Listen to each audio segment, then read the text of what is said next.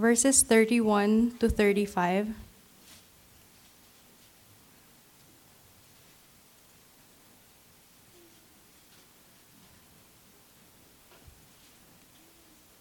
Matthew chapter 26, verses 31 to 35.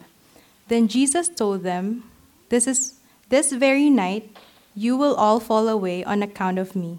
For it is written, I will strike the shepherd, and the sheep of the flock will be scattered. But after I have risen, I will go ahead of you into Galilee. Peter replied, Even if all fall away on account of you, I never will. Truly I tell you, Jesus answered, this very night, before the rooster crows, you will disown me three times. But Peter declared, Even if I have to die with you, I will never disown you. And all the other disciples said the same. Go to verses 55 to 58. 55. In that hour, Jesus said to the crowd, Am I leading a rebellion that you have come out with swords and clubs to capture me? Every day I sat in the temple courts teaching, and you did not arrest me. But this has all taken place that the writings of the prophets might be fulfilled. Then all the disciples deserted him and fled. Those who had arrested Jesus took him to Caiaphas, the high priest, where the teachers of the law and the elders had assembled. But Peter followed him at a distance, right up to the courtyard of the high priest.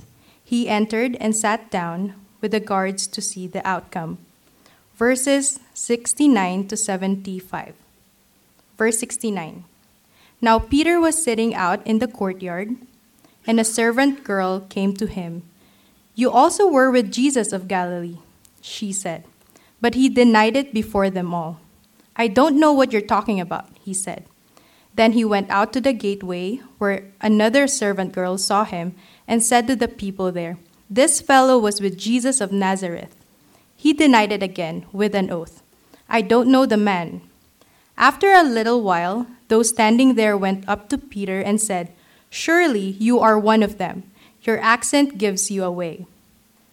Then he began to call down curses, and he swore to them, I don't know the man. Immediately a rooster crowed. Then Peter remembered the word Jesus had spoken Before the rooster crows, you will disown me three times and he went outside and wept bitter, bitterly.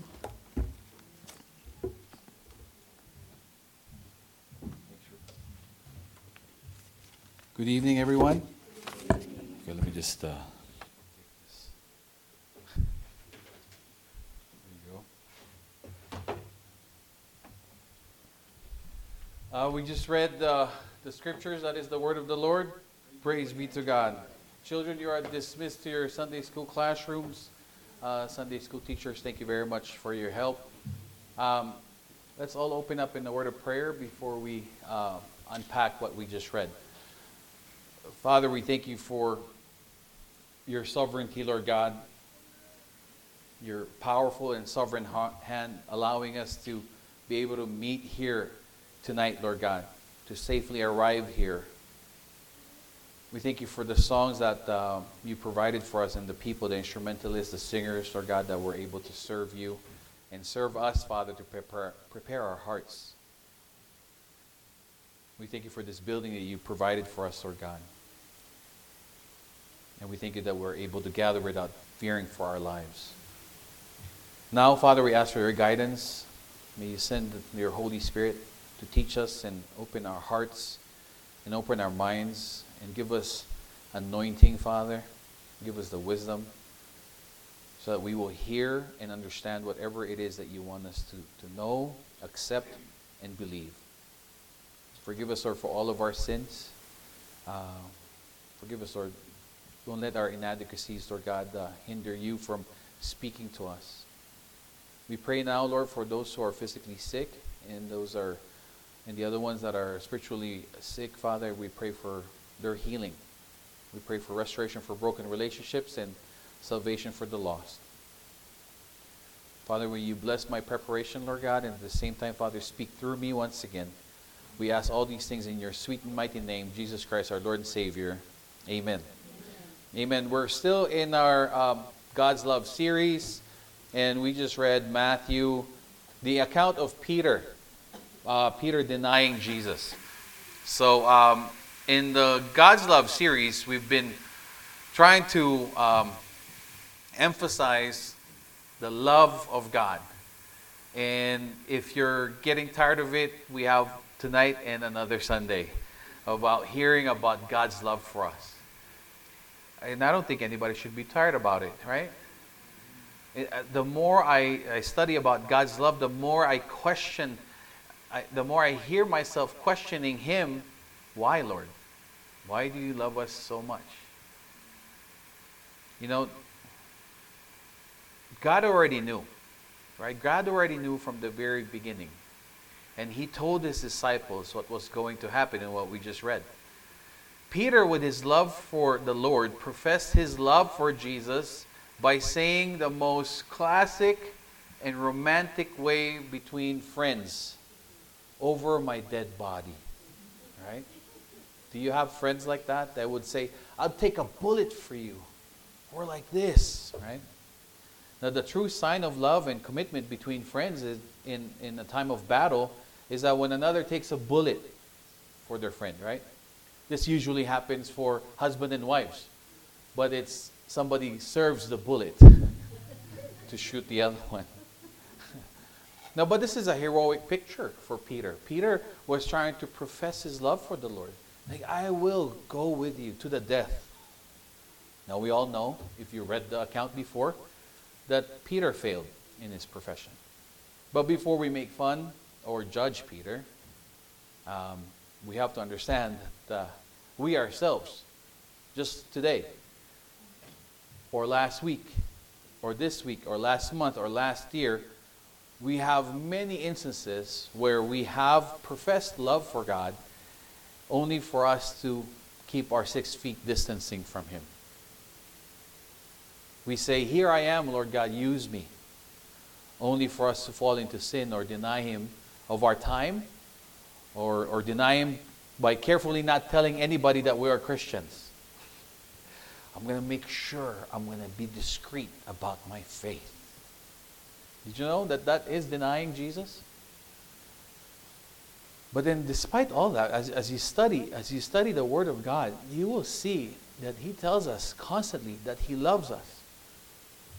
You know, in 1 John, in 1 John 1 8, it reads, If we claim we have no sin, we are only fooling ourselves and not living in the truth. Now, one factor of us denying or, or saying that we don't need God or that we know better is our pride. God already told us in the Bible that there's no way that we can save ourselves, correct? God already told us what's going to happen with our lives. God already told us how this world is going to end. But for some odd reason, the biggest factor is our pride. We think we know better than God. And that's where the struggle is, really. The world thinks that it, it can survive and it is better and it is happier without God. But we can see that the world from, from the past until now has deteriorated. The moral compass, at least, right? Now, our pride, just like Peter, he relied on his strength because that is, what, that, that is what's ingrained in people's hearts. We are all naturally prideful. We don't want to be told that we cannot do something. We don't want to admit that there's no way that we cannot do a certain thing. We'd like to think that we can do all things just by us. We'd like to think that we can love God the way we want to love Him, not the way He wants us to love Him, which is to obey His commands. We think there's some, another way better. There's a better way for us to love Him.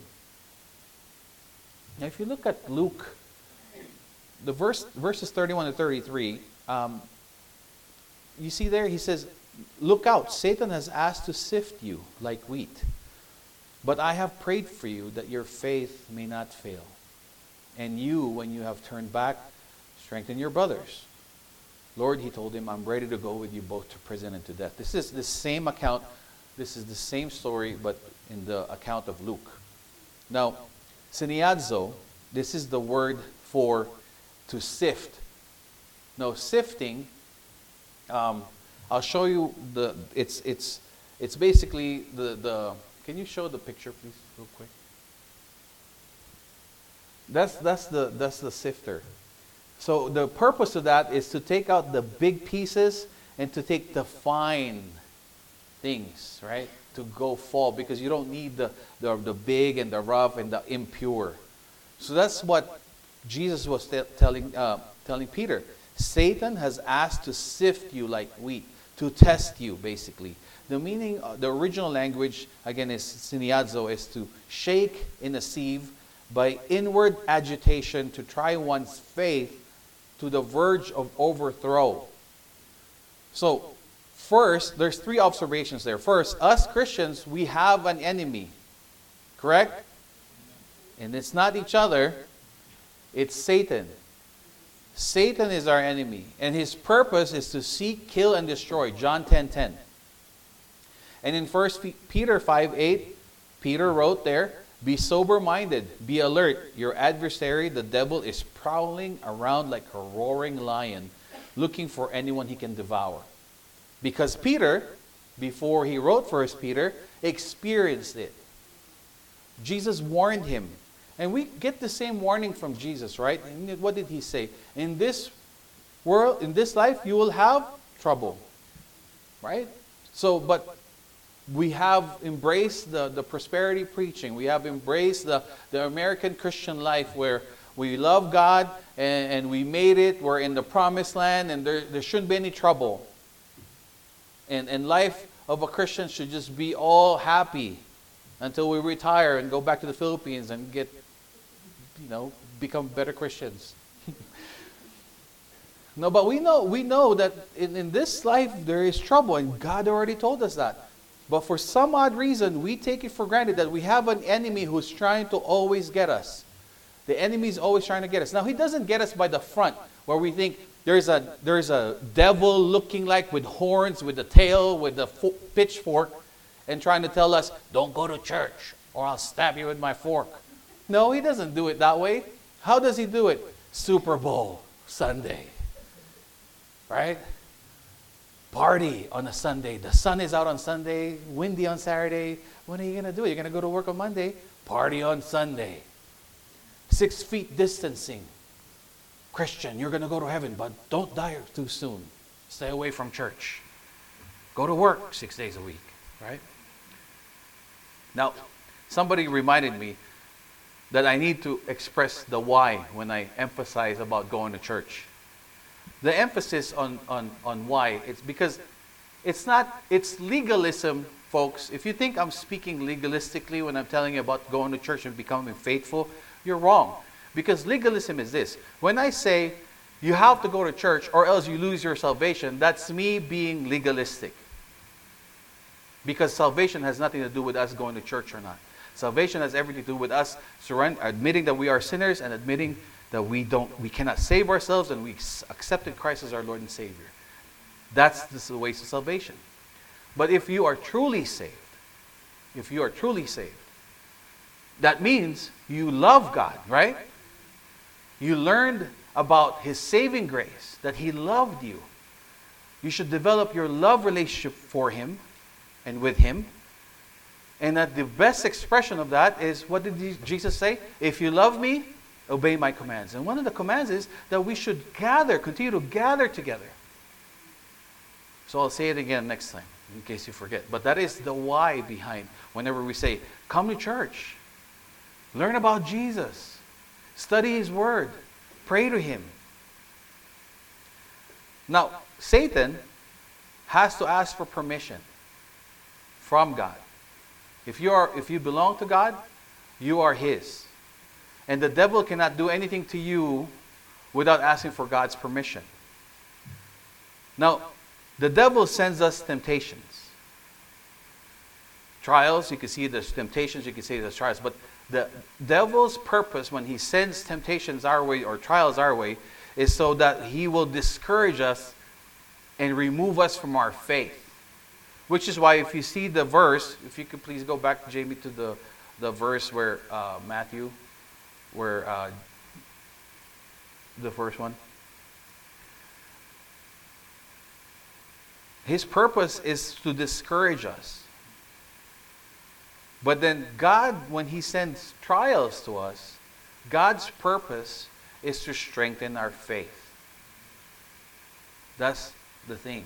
You know, the devil, Satan minimizes the sin when he's tempting you. When he's tempting us, he's minimizing it. This is what he's saying. Remember in the garden? He said, Surely you won't die. Right? Oh, it's now or never, Joe. Oh, come on, it's just one time. Oh, come on, it's only $100. It's only five bucks. Oh, it's only 15 miles per hour over. He minimizes, he minimizes it. Right?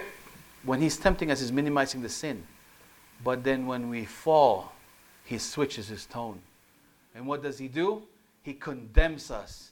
He says then, Oh, is that what a Christian is? Christian, Christian. Shame on you. Pastor ka na. Wow, is that what a Christian is? Christian ka pala. Right? Then, then there's that, it, it changes its tone. It's all condemning, condemnation from that point. Correct? First, he minimizes, oh, come on, it's nothing, don't worry about it. And then you, you fall, you're like, oh, you're you. You are a hypocrite. You should stay at home and don't even show your face at church because you have not changed. That's what, the, that's what Satan does. And he, we have an active enemy. He is active. Church. I don't know what else to tell you. He's constantly going after you. If you think otherwise, that you your first that that's your first uh, mistake.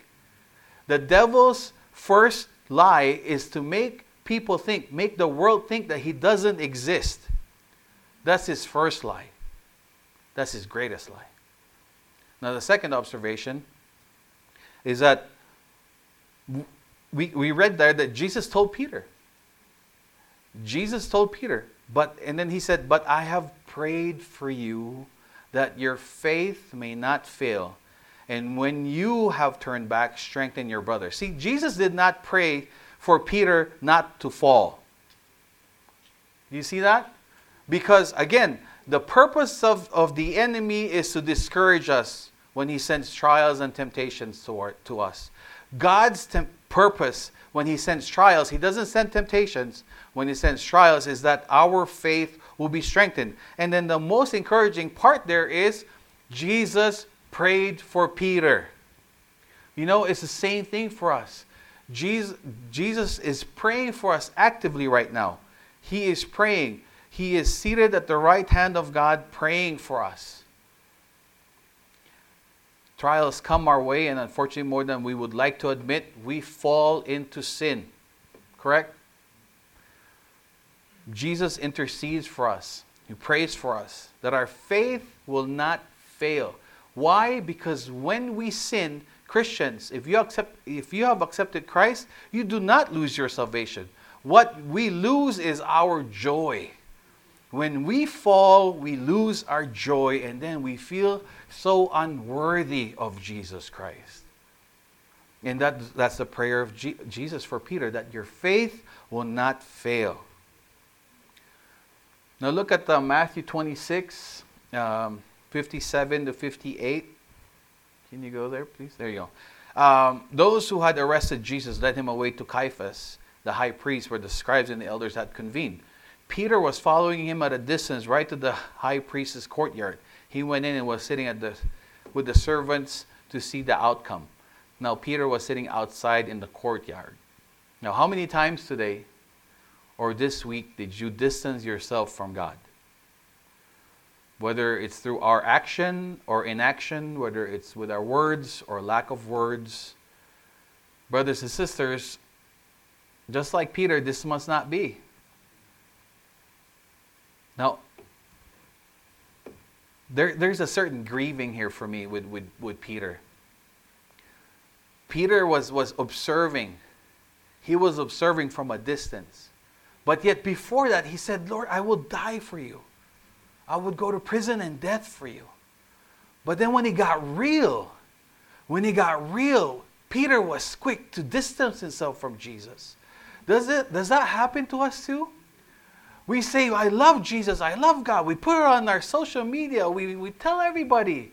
And then we say, oh, there's this thing for Jesus, and you're like, oh, no, not this weekend. Were we talking about money when he said that? Maybe Pastor Joe misread the Bible. You know, there's. So we fall. We, we go to the second point the pain of the fall. Um, now, Peter was sitting outside, and the servant girl, you know, Peter was afraid of girls, apparently. Two girls approached him, and he denied Jesus twice. Right? Now, no one likes to be proven wrong. Do you agree? What? Did you just say no? no one likes, right? No one likes to be proven wrong. Nobody, everybody, want, we all want to think we're all right, that we know everything. But when the Bible when, when the Lord proves that He is right and we are wrong, you know what? If we're all going to be honest, for some odd reason, we don't like it. It doesn't sit well with us if we're really going to be honest. Right? We, we say, I cannot do anything apart from God. And then there's this little problem, this little problem that always keeps happening. And we say, I don't need God on this one. This is so small, as small as I keep losing my keys. You know, you're like, I don't, I don't need God here. God's too busy for, for me to ask Him for keys. Now, I'm really minimizing it, but there are other things that we think is too small for God, or we think is too easy for us. Like obedience. Obedience to His commands. As simple as uh, coming to church on Sunday faithfully, as simple as praying every day, as simple as reading His Word listening to Him, being in His presence. That's simple, simple, which is for our own benefit. We have a hard time doing. Right? And then, and then God proves Himself correct and that we are wrong when trials come and then we fail and then we say, I don't know what happened. Well, let me tell you what happened. There was no way, just like Peter, there was no way that Peter could have not denied Jesus. There was no way, because Jesus already said, Tonight, before the rooster crows, you will deny me three times. You know, God already knew that after we, accept, we have accepted Christ, back in when we did it, for me it was in 2001, God already knew that I will continue to sin from 2001 until 2021. That if God already knew that from the moment you accepted Him, it's going to be up and down all the way to heaven until you were with Him. That's why His work is perfect. Why? Why? Because He loves us. Because God loves us that much. Now we take His love for granted. Amen? That's hard to admit. But that, that is the truth.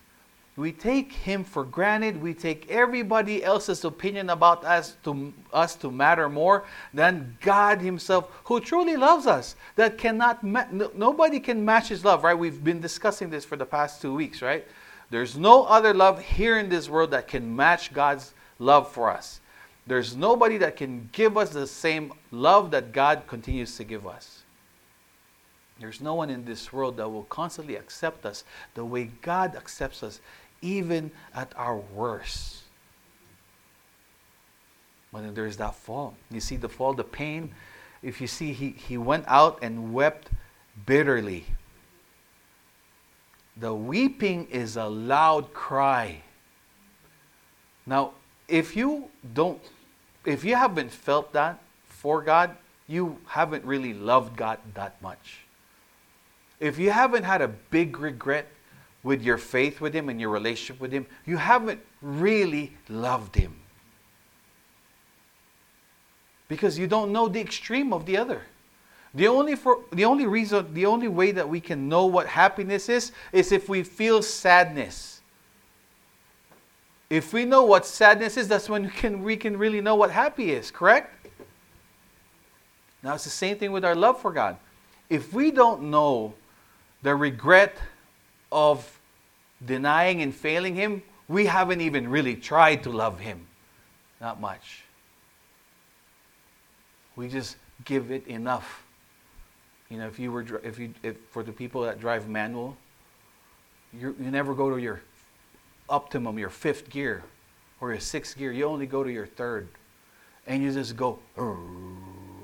You don't really want to go push it, because you're like, I don't know, man, I don't want, I don't want to push it with God because I don't really want to be a missionary. I don't really want to be a pastor. I don't really want to be like a fanatic of Jesus. I just want to do enough. Right? No. I know, weird. But I'm trying to make you guys picture it. Just there on the third. Enough. No one likes to be proven wrong. And but the thing is, why does God need to prove, prove himself to us all the time? You know why? Because we insist on knowing better than Him. We insist to know better the, with the things that how things should go. We tell God, Lord, this is how it should go. Did you hear my prayer? Was that clear? I mean, I was at the prayer meeting with the people, with 60, 60 people there. Did you hear my prayer? I want it this way, Lord. And then God proves us wrong. Because we've been praying about for a certain relationship and God didn't give it to us. And then all of a sudden we're just like, man, I'm upset with you, Lord. And then we realize that we have an idol. We have someone else that was more important than God. And then we feel the pain, the regret, the sin, and then we're depressed. Now, if you if you read Psalm 51, 12 to 13, restore me the joy of your salvation and sustain me with a willing spirit. Then I will teach wrongdoers your ways, and sinners will be converted to you. David knows something about the guilt. This is David after the fall with Bathsheba, after Nathan called him out. He wrote this. So he knows about the guilt, about him failing his God, about failing his loving God. And because he knows God loves him, it will also be God to restore him his joy. See, he didn't ask for happiness because he knows happiness is temporary. But he said joy. And he asked God to remove the guilt. Now, when we have fallen, I know I've discussed this before, when we fall into sin, we have this thing that we think our standards are higher than God when we say, I know God has forgiven me, but I cannot forgive myself. Wow. Galing, right? Your standards are higher than God all of a sudden because God said, I have forgiven you. Your sins are forgiven. Your sins yesterday, your sins today, your sins tomorrow. God has forgiven it. But when we fall, we're so good to feel sorry for ourselves. You know, again, there's there's that holy regret, that holy remorse where you when you say, Lord, I'm sorry, I can't believe that I did that again. But pray like pray like David, Lord, restore me your joy. Help me be reminded of your love for me. Remove the guilt that I am feeling. Because the guilt, the sin, that's what the enemy wants, right? He wants you to feel that. He wants you to stay down. Stay down, you loser. You're inconsistent. You hypocrite. You say you're a Christian, but you live like an unbeliever. Stay down. That's what he wants. He doesn't want us to be used. He doesn't want us to inspire people. He doesn't want us to share the gospel. But you know, our God is a loving God. Amen? For God so loved the world that he gave his only begotten Son, that whoever believes in, believes in him shall not perish but have eternal life. His love is Jesus Himself. He came down to be the living sacrifice for us so that our imperfection and the sins that we commit against other people and against Him have been paid. Proverbs 24 16 reads, The righteous may fall seven times, but still get up, but the wicked will stumble into trouble. Proverbs 14:32 The wicked are crushed by disaster, but the godly have a refuge when they die. And then 2 Corinthians 4:9 We are persecuted, but God does not leave us. We are hurt sometimes, but we are not destroyed. Amen. Amen. That's how good God is. That's how loving our God is. So we, we just need to remind ourselves of His love because when we fall, we stop listening to God. The reason why we fell is because we stop listening to His voice. We stop reading His Word. We stop talking to Him. We start spending time with people at church. We stopped. That's why we forgot. But then you see, if you are righteous, meaning you are right with the Lord, and how can somebody be right with the Lord? Only through Christ. So if you belong to Christ, you are righteous. It doesn't your salvation has nothing to do with your emotion. Oh, I love God. I must be saved today. Hey, if you accepted Christ and you're happy, yeah, yeah, you're saved. But it has nothing to do with your happiness. I'm depressed. I'm depressed. Nobody loves me. You know, did you accept Christ? Yeah, God loves you. But I'm not happy. Well, that's fine, but you're still saved. Because our salvation has nothing to do with our emotion. And praise God for that. Amen? Amen. Because if some of us, we're happy at 8 o'clock, we're depressed at 8.30. We're depressed at 9 o'clock. Depressor. We're depressed at 9 o'clock. And then we're dead by 10. you know, our salvation, praise God, has nothing to do with us. Amen? It has nothing to do with this is this is this is the other thing too. It has zero he has zero need for us to love God too. Did you imagine that? We love because He first loved us. It was His love to begin with, and it, is His love to end it with. Because sometimes we're not being loving to God. But even with that, God loves us. God loves us. That's why, you see, that's why my question is like, Lord, why? Why? Now, God allows these tests, trials in our lives not to discourage us, but to strengthen our faith. And when you have turned back, as, as Jesus told Peter, when you have turned back, encourage your brothers. Brothers and sisters in Christ, did you sin today? Did you sin this week? Is there a sin that the enemy has been holding against you and you can't seem to shake it off? Look at the words of Jesus. He knew about it, and all the other things that got, went along with that, the many other sins that you have committed against Him and your neighbors, God has paid for it all. Amen? And if we confess our sins to God and turn away from it, repent, we are to help our fellow believers that have fallen or are falling in the same sin that we have fallen into. That is what it means when you have recovered, help your brothers and sisters if you have committed abortion in the past, you are the person to talk to the people that are struggling with that thought. If you have committed adultery in the past, you are the same person to advise the brother or the sister that is also contemplating or have fallen into that sin. Are you struggling with gambling and you have recovered from it? You are the same person that needs to talk to a brother or sister who's going through those same struggles. That's what it means.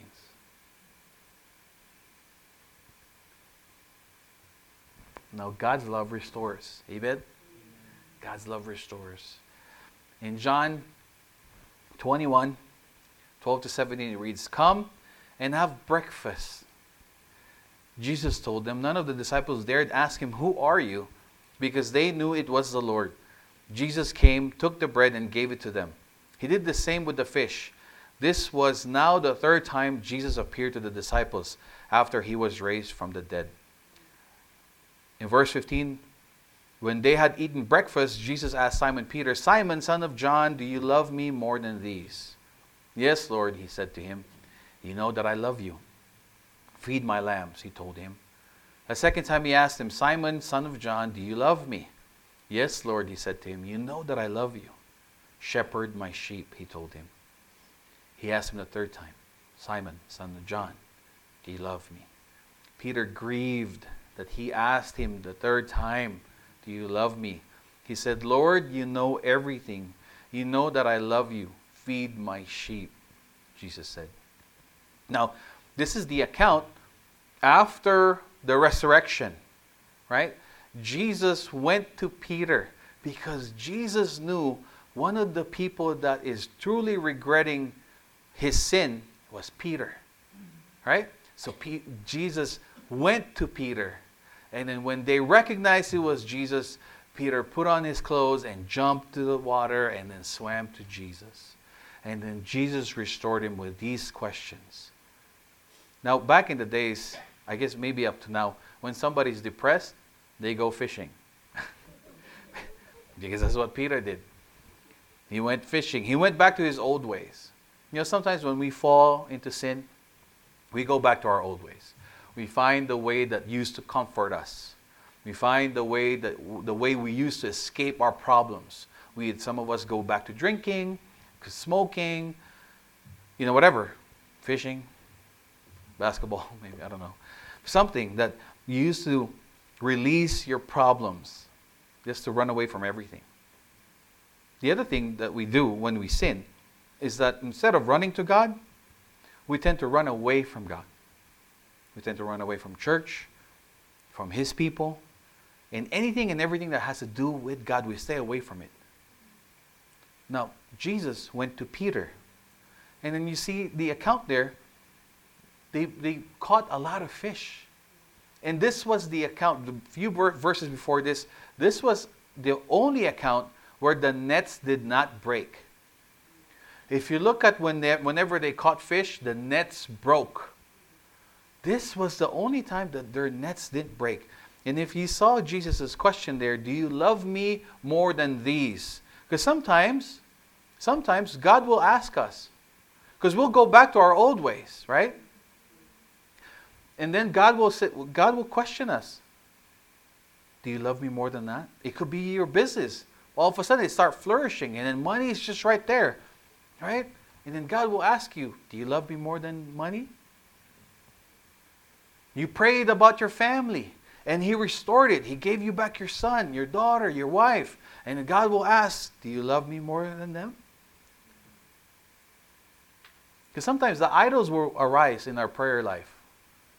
Whatever you're praying for constantly, that become that is somewhat of an idol. And then when their prayer is answered, the question from Jesus always comes Do you love me more than them? Now, the question, the love there, for those of you already know, the three times he was asked there, two of them, Jesus asked, Do you agape me, P- Peter? In both, Peter answered, I phileo you. Now, the difference, right, is agape is godly love, phileo is brotherly love. Now, in 1 Peter, in 1 Peter 5 5, in the same way, you who are younger, be subject to the elders. All you clothe yourselves with, with humility toward one another, because God resists the proud, but gives grace to the humble. Now, that's why on the third account, the third time Peter answered, he grieved and he said, Lord, you know everything. Because he probably remembered, like, oh my gosh, hold on, wait a minute. Jesus keeps asking me over and over, and I'm insisting again that I do love him. And then he and then he probably realized like, wait, I'm being I'm being too proud again. I'm being too proud again. And then for Peter to write on First Peter, can somebody guess what the second book is of Peter? Second Peter, right? Okay. First Peter and then Second Peter. Well, First Peter, Peter says, "Hey, God resists the proud." Peter, the, the, the fisherman Peter, the very confident Peter, right, now realizes that he needs to be humble. Now, humility is very elusive, correct? Because once you think you have it, you just lost it. Correct? I'm proud. oh no, wait, I'm humble, right? So, so there's there was no way. Peter learned this lesson on the third answer, in my opinion. He just said, Lord, I have nothing. I don't know better than you.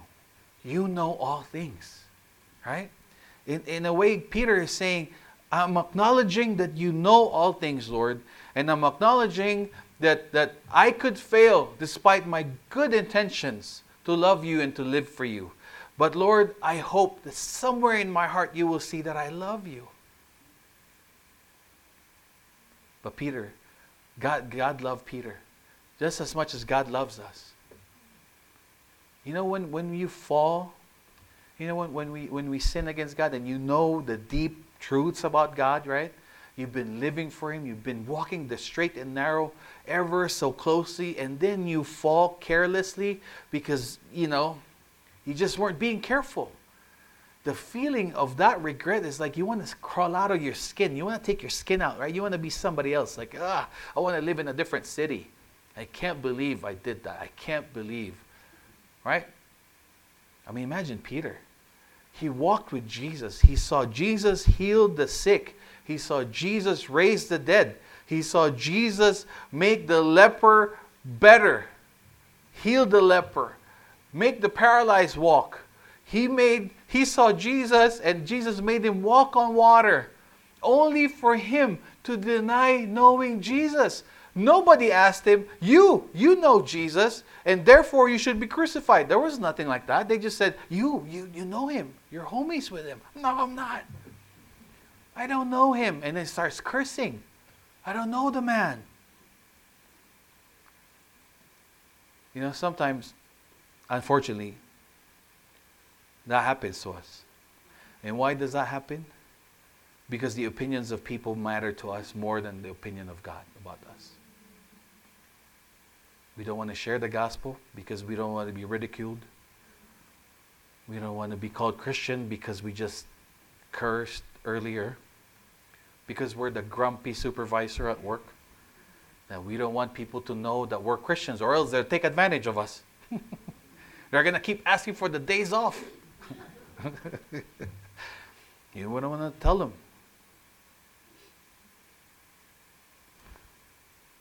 First Peter 5 8, 10. Again, we're, we're reading First Peter because this is Peter after being restored, right? Be sober minded, be alert. Your adversary, the devil, is prowling around like a roaring lion, looking for anyone he can devour. Resist him, firm in the faith, knowing that the same kind of sufferings are being experienced by your fellow believers throughout the world. And in verse 10, the God of all grace, who called you to his eternal glory in Christ, will himself restore establish, strengthen, and support you after you have suffered a little while. To him be dominion forever. Amen. Peter penned his experience and he learned from his fall. He has zero confidence in himself. Gone is the boasting over my dead body lines. That guy is no longer there.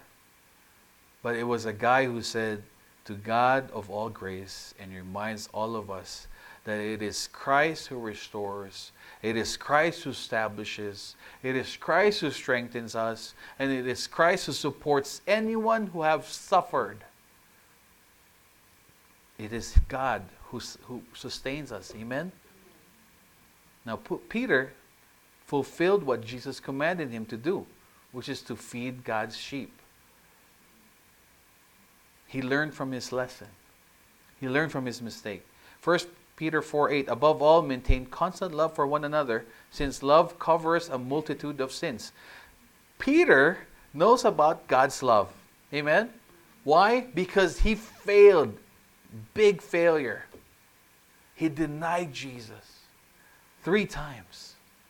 And then Jesus went to him Weeks after, many days after he resurrected, Jesus went to him and restored him because Jesus knew what he was going through.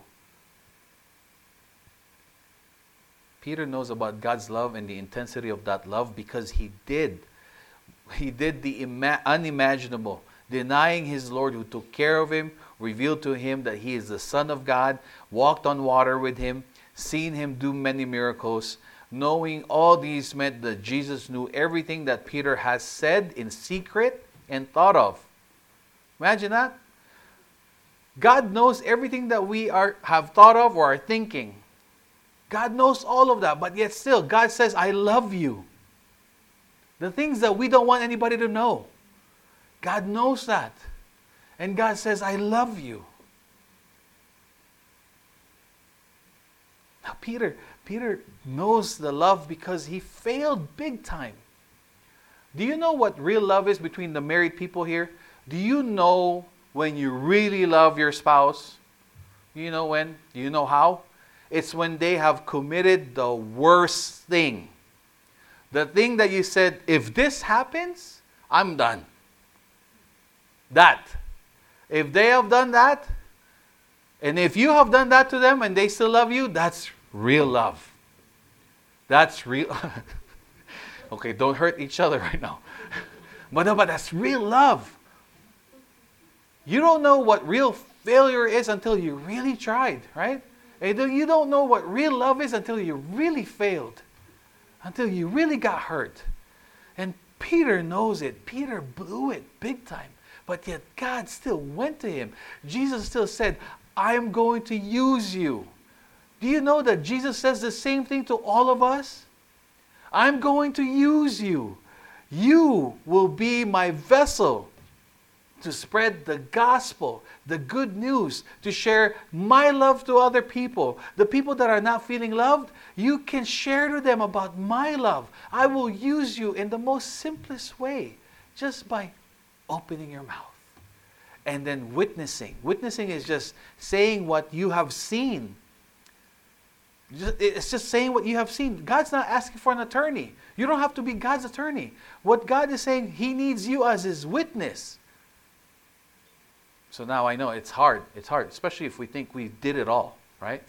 I don't know, Pastor. I don't, I don't know if there's anything that I can share about God because I have been in school I've done all these great things and I continue, I'm consistent.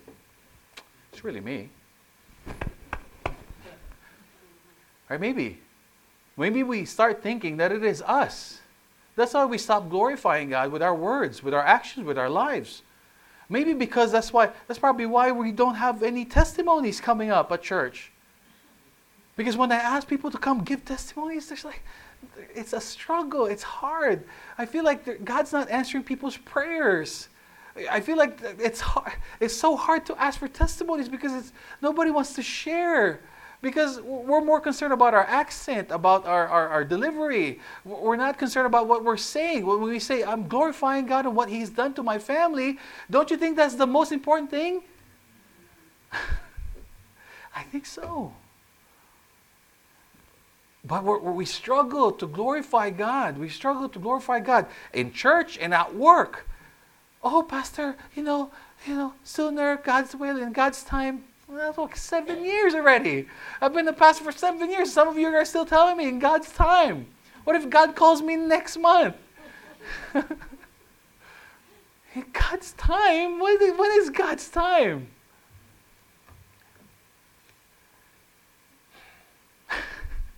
no, no, no. Peter knows about God's love because he failed big time. Right? That's why some of us, we love our parents so much because our parents accepted us and loved us constantly, even though we constantly fail them, right? And our family, our children. Our children loves us despite the fact that we failed them many times too. It's opposite, right? Our families, they accept us.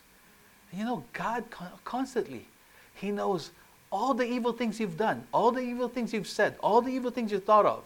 But still, God says, I love you.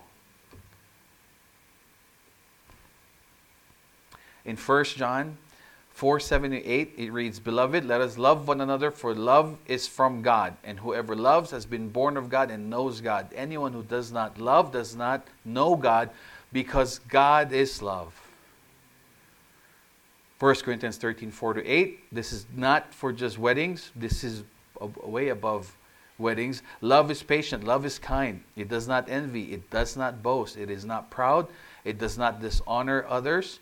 It is not self seeking. It is not easily angered. It keeps no record of wrongs. Love does not delight in evil, but rejoices with the truth. It always protects, always trusts, always hopes, always perseveres. Love never fails. Amen? Amen? Now, if your love is pure, then you have God's love. And pure love is patient. God's love is kind. God's love does not envy. Now you have to read 1 Corinthians 13, 4 to 8 again in a different light. It's not, you know, memory of your wedding.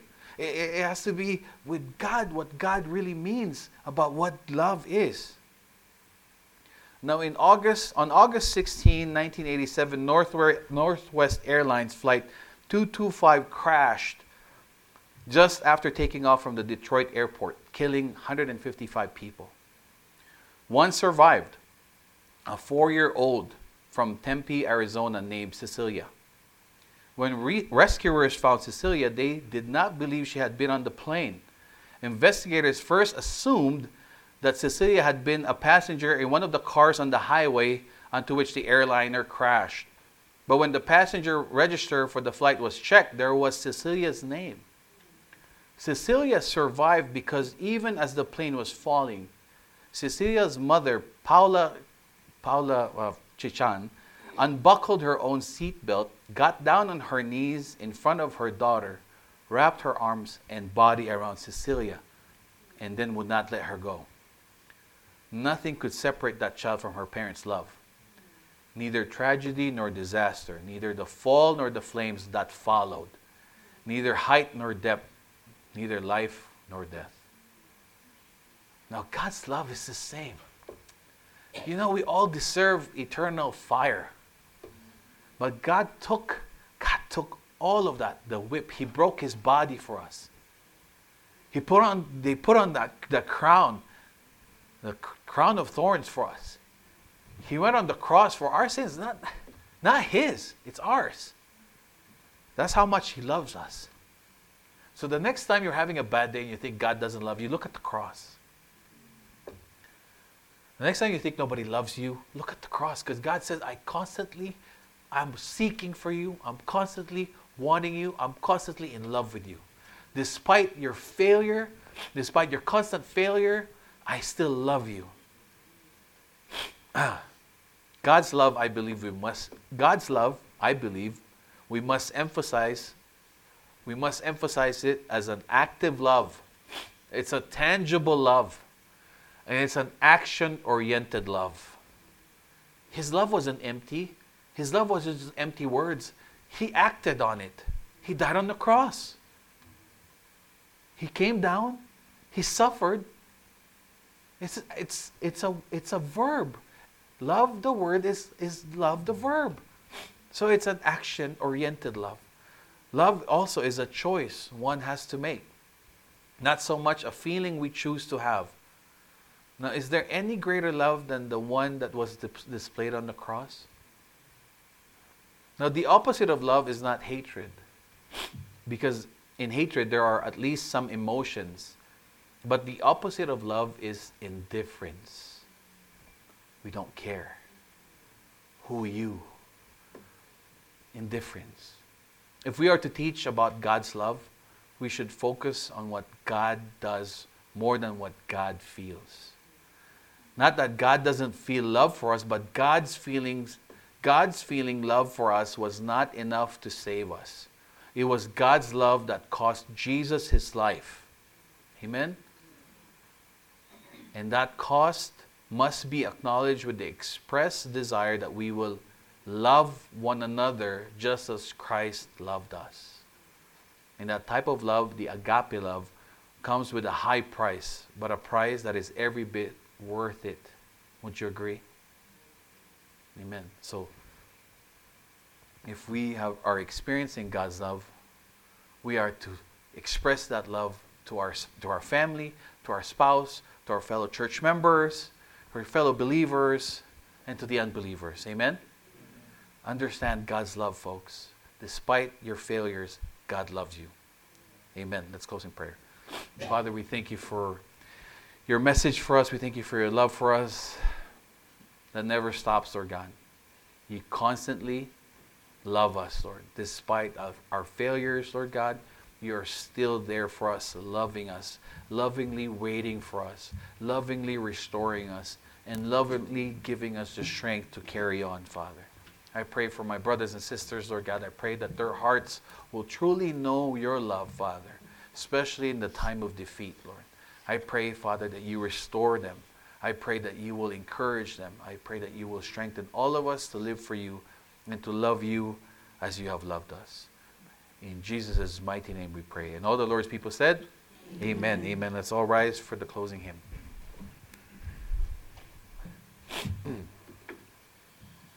And if you have any decisions you want to make this evening, if you would like to accept Christ as your Lord, please come up so we can uh, lead you into that prayer.